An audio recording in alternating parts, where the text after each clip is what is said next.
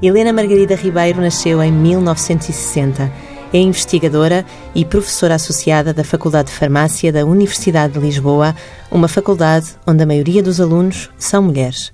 Estudou no estrangeiro, trabalhou no setor privado e regressou à academia, onde diz que tem mais liberdade.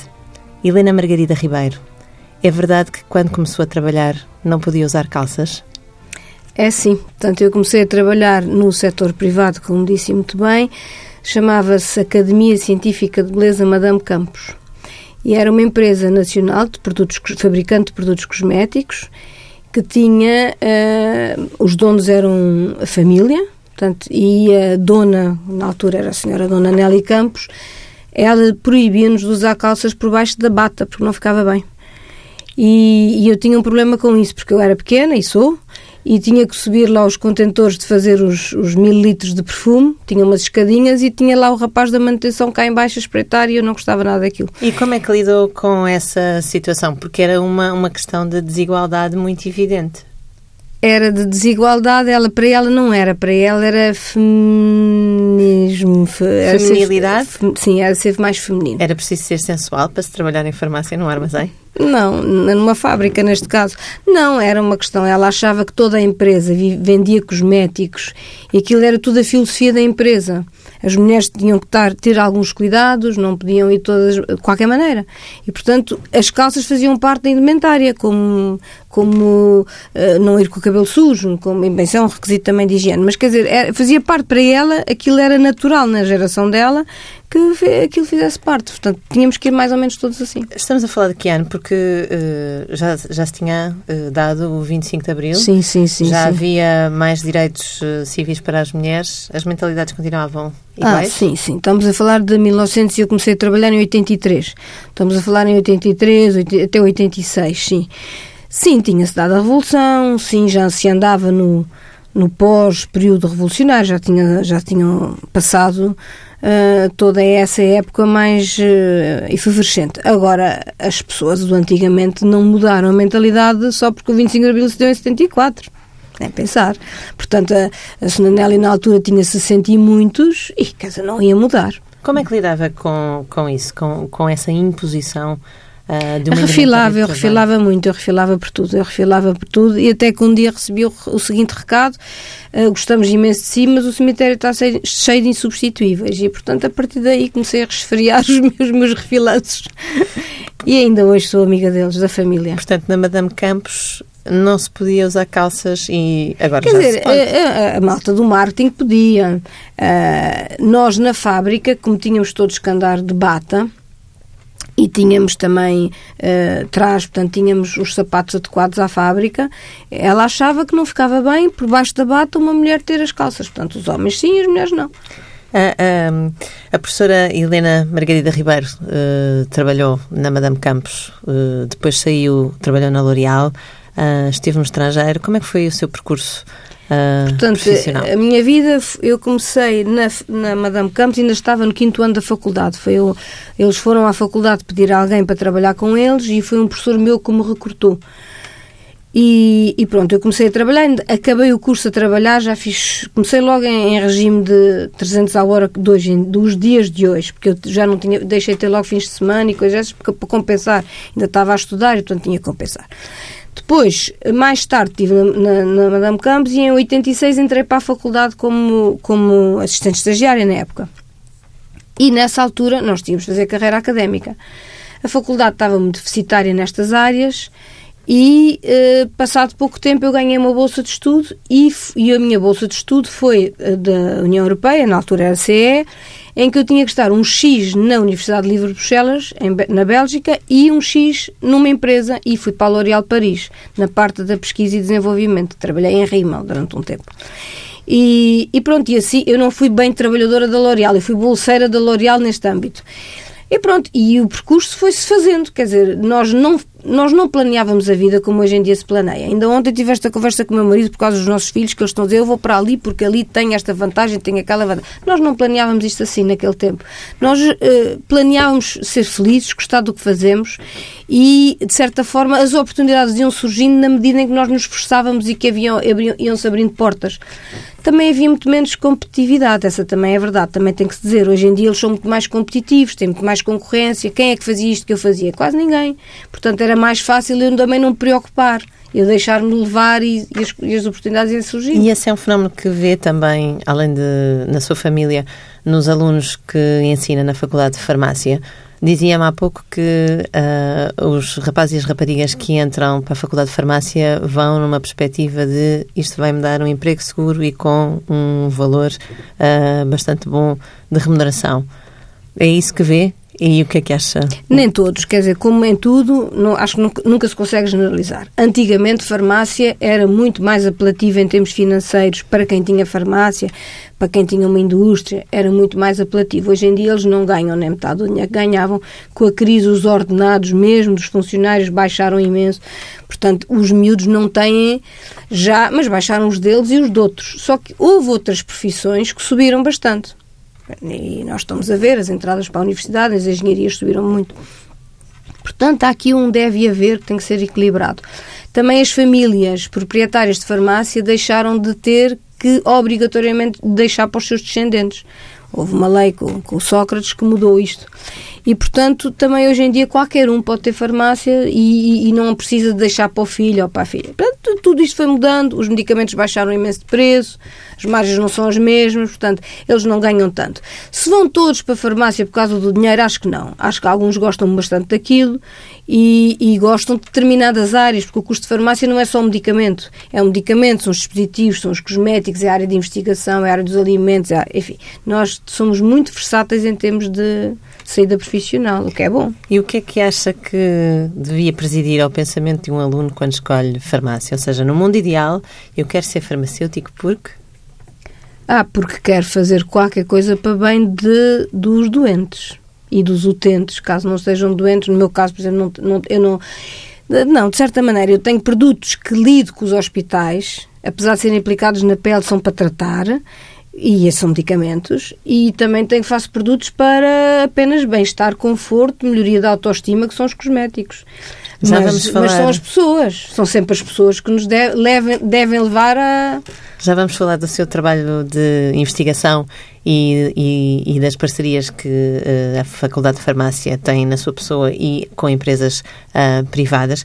Queria lhe perguntar porque é que há mais raparigas do que rapazes uh, na Faculdade de Farmácia? Eu acho que isso é tradição. É o, o, o curso de farmácia sempre foi um curso muito feminino. Uh, porquê? Não lhe sei dizer bem porquê, mas sempre foi maioritariamente feminino. Muito, sempre, desde sempre. Sempre, acho que não houve nenhum ano em que tivéssemos sequer igual número de género masculino e feminino. Acho que não houve nenhum ano. Portanto, sempre foi um curso muito feminino. Porquê? Não sei, estereotipo, será?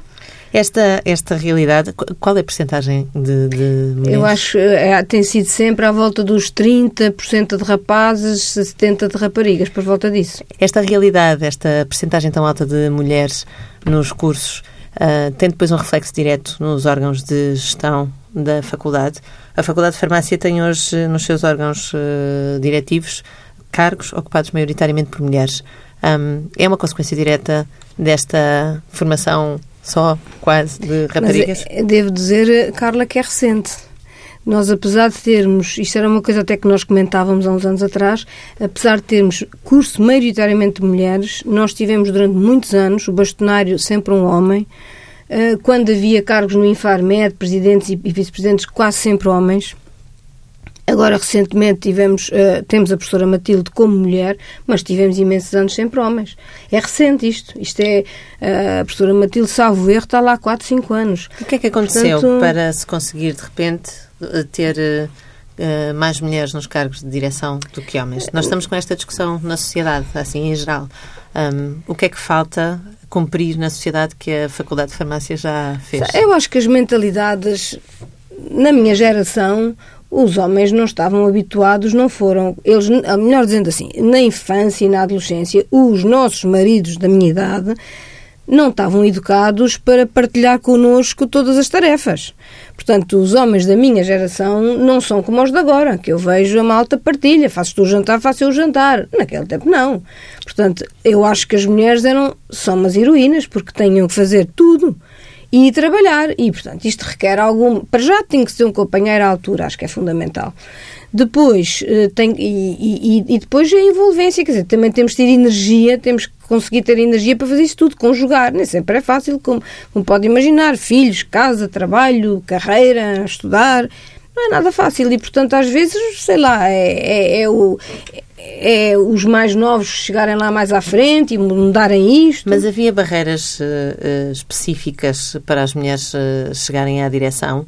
Ou era, estava implícito que as mulheres não tinham que ter estas expectativas de carreira? Não, eu acho é que os homens chegavam mais vezes à frente nas épocas de votar, nas épocas de criar listas, nas épocas de. Portanto, eram os homens que diziam eu vou-me candidatar mais do que as mulheres, porque a... as mulheres tinham menos tempo, se calhar também. E a Faculdade de Farmácia pode fazer uh, escola ou pode fazer uh, de exemplo para a sociedade? Podemos ir ver o que é que aconteceu na faculdade e tentar perceber se vale a pena uh, termos a discussão da, da, das cotas nas empresas ou vai ser uma consequência natural, como foi na faculdade, porque as mulheres estão neste momento em maioria no ensino superior? Eu acho que vai ser uma consequência natural porque duas coisas se mudaram. Não é só o número, e falou em cotas, mas também é os rapazes, o género masculino está muito mais adaptado hoje em dia a ter uma parceira igual com uma carreira com quem tem que dividir as outras tarefas. Porque eu acho que aqui, acima de tudo, não era a incapacidade das mulheres, era o facto de termos 24 horas por dia e que nessas 24 horas tivéssemos de fazer tudo. Enquanto que os homens só se preocupavam com uma parte. E, portanto, aí dava-lhes mais liberdade e mais possibilidade de eles se candidatarem com, com certeza que poderiam cumprir os mandatos. Enquanto que as mulheres tinham sempre o handicap de se calhar não têm tempo. Compreende? Eu acho que era mais isso, não é incapacidade. E, portanto, eu penso que isto, o futuro e a evolução da sociedade vai, vai correr tudo lindamente e as mulheres vão chegar lá. Como na, já se está a ver. Na Faculdade de Farmácia, a professora Helena Margarida Ribeiro desenvolve, a par do ensino e da investigação científica, a consultoria para marcas portuguesas de cosmética. Como é que estes dois mundos estão ligados? Portanto, uma das missões de, das, das universidades é a ligação à sociedade. E, portanto, nós não só via do ensino, tanto os nossos estudantes, mas também fazemos algo pela, sociedade que nos rodeia. E como eu sempre tive esta capacidade de saber fazer produtos e aprender a fazer produtos, porque eu próprio na, na, na, na Madame Campos fiz imensos produtos. E, e, então nós tínhamos que fazer tudo. E então, sei lá, as empresas começaram a saber que ali podia ser um polo do desenvolvimento, uma ajuda, uma para às vezes formulações, eh, é que às vezes não fazemos só coisas novas, por exemplo, eh, um ingrediente X foi agora a história dos parabenos. Os parabenos foram de, regulados de forma diferente, já não podem entrar em todos os produtos cosméticos, têm limites máximos legais. Quem tinha produtos com esses parabenos nestas concentrações, em vez de reformular em casa, pode pedir à faculdade e pediu, e, e tive vários casos desses reformulamos o produto, fazemos a estabilidade e depois daqui isto é uma bola, não é? Portugal é muito pequeno, todos se conhecem e depois é, olha, a faculdade faz, vai lá ter com ela e tal. Neste momento têm uh, duas marcas a fazer desenvolvimento de produto uh, na Faculdade de Farmácia. Como é que se faz o desenvolvimento de um produto cosmética? Olha, primeira coisa, a empresa tem que nos dar o briefing do que é que quer, do que é que pretende, qual é o target, qual é o mercado, o que é que quer, o que é que quer colocar como hum, alegações de eficácia, para onde é que vai. Portanto, tem que nos dizer o, qual é a ideia deles. Portanto, a ideia tem que dizer. E depois, a partir daí, vamos tentando construir o produto. Começamos pela, pela, pela base, se se trata de um creme, se se trata de uma loção, se se trata de uma pomada, portanto, começamos pela base. E depois as empresas normalmente não sabem o que é que está dentro das bases, mas conseguem testar o sensorial, se, é, se espalha da maneira como eles querem, se cheira como eles querem, e depois passa, e nós sabemos traduzir isso em termos de ingredientes. E, portanto, a passo e passo vamos construindo o produto. E no final, claro, tem que ter as, as, os ingredientes que chave, estrela, Uh, e, e, depois tem que ser uh, eficaz de acordo com como eles querem. e quais são as coisas, as características mais difíceis de conseguir? Uh, as pessoas não acreditam, mas as características mais difíceis de conseguir é são, são, por um lado, manter o produto estável, portanto, não se separar, ele durar desde o momento em que se abre até um ano depois ou dois anos, ele estar igual. é, é estabilidade, é muito difícil, e é a estabilidade com as características de espalhamento e de viscosidade iguais. Mais do que ter lá, e quando nós colocamos pressupõe-se que ali existe o ácido hialurónico, o, o extrato de, da planta X, e que se mantenha, mas para além disso é manter o produto igual desde o dia que foi fabricado ao fim de dois anos, um ano, manter-se igual e com as mesmas características, sem oxidar, ou seja, o consumidor diz sem cheirar mal, sem rançar, espalhar sempre da mesma maneira. O espalhar é muito importante. O espalhar hoje em dia é muito importante. Hoje em dia era diferente antigamente? Era. Tínhamos, assim? tínhamos muito menos ingredientes, não havia esta visão global dos produtos, não havia tanta marca. Quando eu iniciei não havia tantas marcas, havia as marcas, enfim, as grandes marcas e, e não havia este, este deslumbramento de, brutal de marcas, embalagens, tudo. E faz sentido, ou, ou seja, os cremes eh, de rosto, para dar um exemplo, são todos tão diferentes quanto aquilo que aparentam na embalagem? São, sabe porquê, Carla? Porque às vezes basta mudar um ingrediente e o creme fica completamente diferente. Isso quer dizer o quê? Quer dizer que nós temos imensas matérias-primas disponíveis, sei lá, mais de 10 mil. É possível fazer estas combinações todas e a termos todos diferentes, porque cada pessoa, um gosta mais um tuoso, ai, um, ai, eu gosto que espalhe muito bem, que desapareça. Ai, não, eu gosto de sentir o creme, eu gosto de sentir que eu coloquei qualquer coisa. Ai, não, isto é muito gordo, ai, percebe? E tudo isto, temos imensas matérias-primas disponíveis. Fazer um, um produto cosmética é parecido com cozinhar? Tem algum toque, tem que ter uma arte, sim. Nós dizemos na gíria profissional: ah, este miúdo não tem mão. Ah, este miúdo tem boa mão, vamos aproveitá-lo. Mas não são máquinas que fazem as misturas? Ou seja, porque é que é preciso. Até, até chegar mão? à máquina temos de ter a mão. Portanto, tudo vai da sensibilidade. Certo, eu percebo. Tudo, tudo é, é um facto. Nós temos livros, temos eh, guidelines, orientações, temos como chegar lá, passo, passo a passo, mas depois temos que sentir o produto, ver o que, é que, o que é que está a correr ali bem ou mal, que toque é que se tem que dar. E este toque não vai no livro. É uma questão de inspiração, de talento? Não, este toque também tem a ver com o conhecimento, porque a pessoa tem que saber se, se está muito untuoso, se o queremos torná-lo mais seco, mas ele desliza bem, sabemos que ingredientes é que podemos adicionar ou que ingrediente é que podemos retirar. E estes toques são com conhecimento, mas também tem que ter tal sensibilidade para se perceber. Isto quer dizer, num processo de construção de um produto ou de uma linha de cosmética, desde que chegam à Faculdade de Farmácia e dizem, professora Helena Margarida Ribeiro, quero um creme com estas características, até à sua, ao envio para o mercado, até à venda, uh, quanto tempo é que pode demorar? Ah, isso diria que no mínimo um ano. No mínimo, e otimístico, sendo otimista. Porque normalmente. Porque não é. Porquê? Porque nós, quando fazemos o produto, não acertamos à primeira. Quer dizer, ouvimos o briefing todo da marca, da empresa, da ideia, mas depois a, a nossa ideia, o que nós realmente captamos e ficou na, aqui no nosso print cerebral, ao fazer e eles a testarem e aprovarem, às vezes é vai e volta, vai e volta, ainda não está bem, ainda não é assim, não, não, não. E, portanto, pode demorar muito tempo. E depois, a partir do momento que se acerta, tem que se garantir que ele dura, a estabilidade. E essa, o mínimo, são seis meses, mínimo. E depois de, do, do produto ser concluído do ponto de vista da fórmula, vai para a produção nas... Não, antes disso ainda vai para estabilidade, ainda vai para controles, ainda vai ver se ele realmente faz aquilo que, era suposto fazer, se não é precisar nenhum toque extra, se não faz nenhuma reação, se não sensibiliza, porque cá temos duas coisas, temos o que eles dizem que fazem bem e temos essencialmente que eles nunca podem fazer mal. E o não fazer mal também tem que ser despistado com testes. Portanto, tudo isso passa por uma série de processos de testes e nesse processo todo eles podem andar para trás. Porque imagino que chumba num desses testes. Tem que se reformular. E, portanto, eu quando eu disse um ano é o máximo do otimismo. Porque um produto, como deve ser, dois, três anos. Estes eh, testes, estas investigações para fazer uh, produtos que supostamente atingirão o mercado uh, têm a mesma uh, componente científica e a, mesmo, a mesma metodologia de trabalho que uma investigação científica feita pela universidade, feita pela Faculdade de Farmácia? Nós tentamos adaptar, nós na investigação tentamos desenvolver técnicas que muitas vezes mais tarde se aplicam depois nos produtos na prática.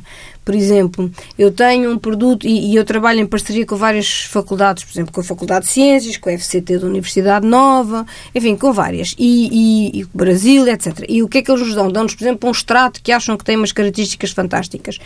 E nós, antes de irmos para o ser humano, como sabes, os cosméticos estão completamente proibidos em animais, nós fazemos todos uma bateria de testes in vitro. E em células, e em pele reconstruída, etc. E tudo isto é testado no nosso laboratório, às vezes com estes produtos de investigação, e depois, quando temos o método validado, então conseguimos aplicá-los depois no nosso produto de mercado. Há muitas coisas a mudar na indústria da cosmética. Acabou de me dizer que não se pode testar em animais. Todos os produtos que são produzidos na Europa uh, têm que recorrer a outro tipo de testes para termos a certeza que funcionam para o ser humano. Há cada vez mais restrições, também já nos falou da redução dos parabenos. Qual é o retrato que faz atualmente da indústria da cosmética? A indústria da cosmética é uma indústria que anda a uma velocidade galopante é uma indústria que anda muito rápido, portanto, e vai muitas vezes, às vezes é difícil ir, a, ir em paralelo com a legislação que vai saindo, muitas vezes vai à frente a legislação. Uh, porque o mercado assim exige, os produtos têm, têm que ser renovados a uma velocidade muito alta. E hoje em dia a maquilhagem subiu brutalmente relativamente ao passado, por exemplo. Sobretudo é, em, Portugal, onde em Portugal. as mulheres não tinham hábitos, hábitos de maquilhagem, de cuidados hoje. de rosto, sim, e hoje eh, o mercado está a mudar. E a maquilhagem agora está híbrida, porque já está com, com alegações de tratamento. CCS de, creams, BB creams.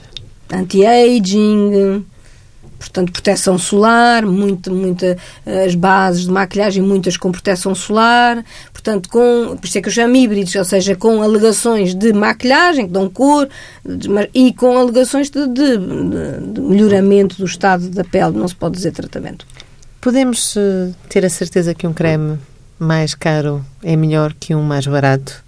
É porque, por exemplo, a DEC tem apresentado todos os anos estudos em relação à qualidade e ao preço e acaba sempre por escolher, nesta relação qualidade-preço, produtos mais baratos.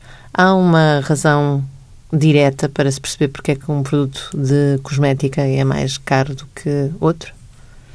Bom, oh Carla, isso é uma questão muito filosófica. Porquê? Porque há aí uma vertente que eu não domino, mas que lhe vou dizer, que é a parte do marketing, não é? Mas também a parte do marketing na cosmética está associada como no cinema. Eh, eu estou sempre a dizer, eu não quero ver um autor conhecido com rugas ou com celulite ou com... Não, eu se vou vê-lo no ecrã, eu quero ver naquele papel, como ele é, como ele está a desempenhar naquele papel. E, e a cosmética também é um pouco assim. Nós, quando, quando nós tratamos de nós, queremos ver melhor. E, e, e todo o ato da compra, a embalagem, eh, tudo isso faz parte de uma melhoria da autoestima, do como é que nós nos sentimos. Isso, por um lado, que é, é, é filosófica, é neurocosmética. A malta da, da, da, do marketing e da concepção do produto pensa nisso. Pensa quais são os nossos neurónios que vão ser mais estimulados no ato da compra se tivermos uma tampa dourada ou uma tampa branca. E isso quer dizer que depois nós eh, acabamos por ver melhor. Eh, esse, esse efeito do dourado Sentimos na pele? Sentimos melhor, sabe? E o sentir melhor pode dar mais autoestima. E se dá mais autoestima, estamos mais otimistas, estamos mais seguros na nossa vida. E isso é um. Por um lado, pode ser essa. Agora, há outra também que é assim: eu, eu tenho matérias-primas que podem custar 30 euros o quilo, 5 euros o quilo. E podem ser idênticas, com a mesma função e, no entanto, o desempenho ser completamente diferente. E se pensamos em termos de consumidor só em dinheiro versus grama de creme, se calhar o barato funciona. Mas se pensamos nas outras vertentes, se calhar eu opto por um médio ou mais caro. Compreendo, não é, eu acho que não se pode, eu não concordo muito com essas abordagens neste tipo de produtos, com estas abordagens só um grama custa X. Imagino que também não concordo quando lemos recorrentemente que o uso de cremes em excesso pode prejudicar a saúde, que o colagênio, o ácido hialurónico faz mal. E depois queria que também me explicasse porque é que há enchimentos e botox. Desculpa, bem. Mas vamos por partes. Mais difícil. Um... É assim, vamos lá ver. As pessoas têm que não se podem lembrar, não se podem esquecer de uma coisa. Porquê é que a pele existe? Porquê é que a pele existe? A pele é a nossa barreira. É o nosso telhado, é a nossa gabardine. Da mesma maneira como nós não conseguimos que através da pele passem coisas que tratem, por exemplo, medicamentos transdérmicos e tal, são poucas as moléculas que passam e que atingem a corrente sanguínea. Vendo isto desta perspectiva, se pensamos agora só em ponto de vista de aplicação, a pele não deixa que estes produtos penetrem. Eh, e, além disso, as matérias-primas são altamente testadas e essas podem ser testadas em animais. Portanto, as matérias-primas, não o produto. Uh, e, portanto, quer dizer, há uma, a, pele propriamente dita, o órgão pele, tem a capacidade de, de, de não deixar que esses ingredientes sejam absorvidos. Mas e... há quem, quem defenda que uh, patologias da pele como o cancro ou a psoríase em níveis diferentes, muitas vezes uh, uh, são originadas pelo um mau uso do, de, de, da cosmética. É possível estabelecer cientificamente esta relação ou não? Eu nunca li nada causa e efeito nesse sentido. Uh, sabemos que há determinados produtos que possam agravar, mas com a doença já já instalada. Portanto, eu nunca li nenhum, nenhum e há imensos como é que se diz uh, reports, agora, boletins de toxicológicos, nós agora estamos bombardeados da parte da toxicologia, não só em termos de, de ser humano, em animais e no ambiente, porque também hoje em dia tem que se pensar no ambiente, quando se lança um produto, tem que ir até ao fim da cadeia, para onde é que ele vai. E quer dizer, eu não, eu não tenho visto grandes coisas. Esses, todos esses que são.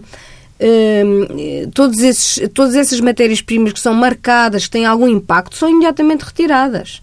Mas da experiência com a medicação, nós sabemos hoje que há medicação que, por ter sido tomada em excesso, quer dizer, os antibióticos, é mas o exemplo aí é melhor. diferente, porque isso, Gostava isso, que me explicasse mas esse, assim, é, enquanto, vamos lá ver, a diferença é assim, é que o cosmético, produto e matérias-primas que o compõem, como eu lhe disse há bocado, não podem fazer mal.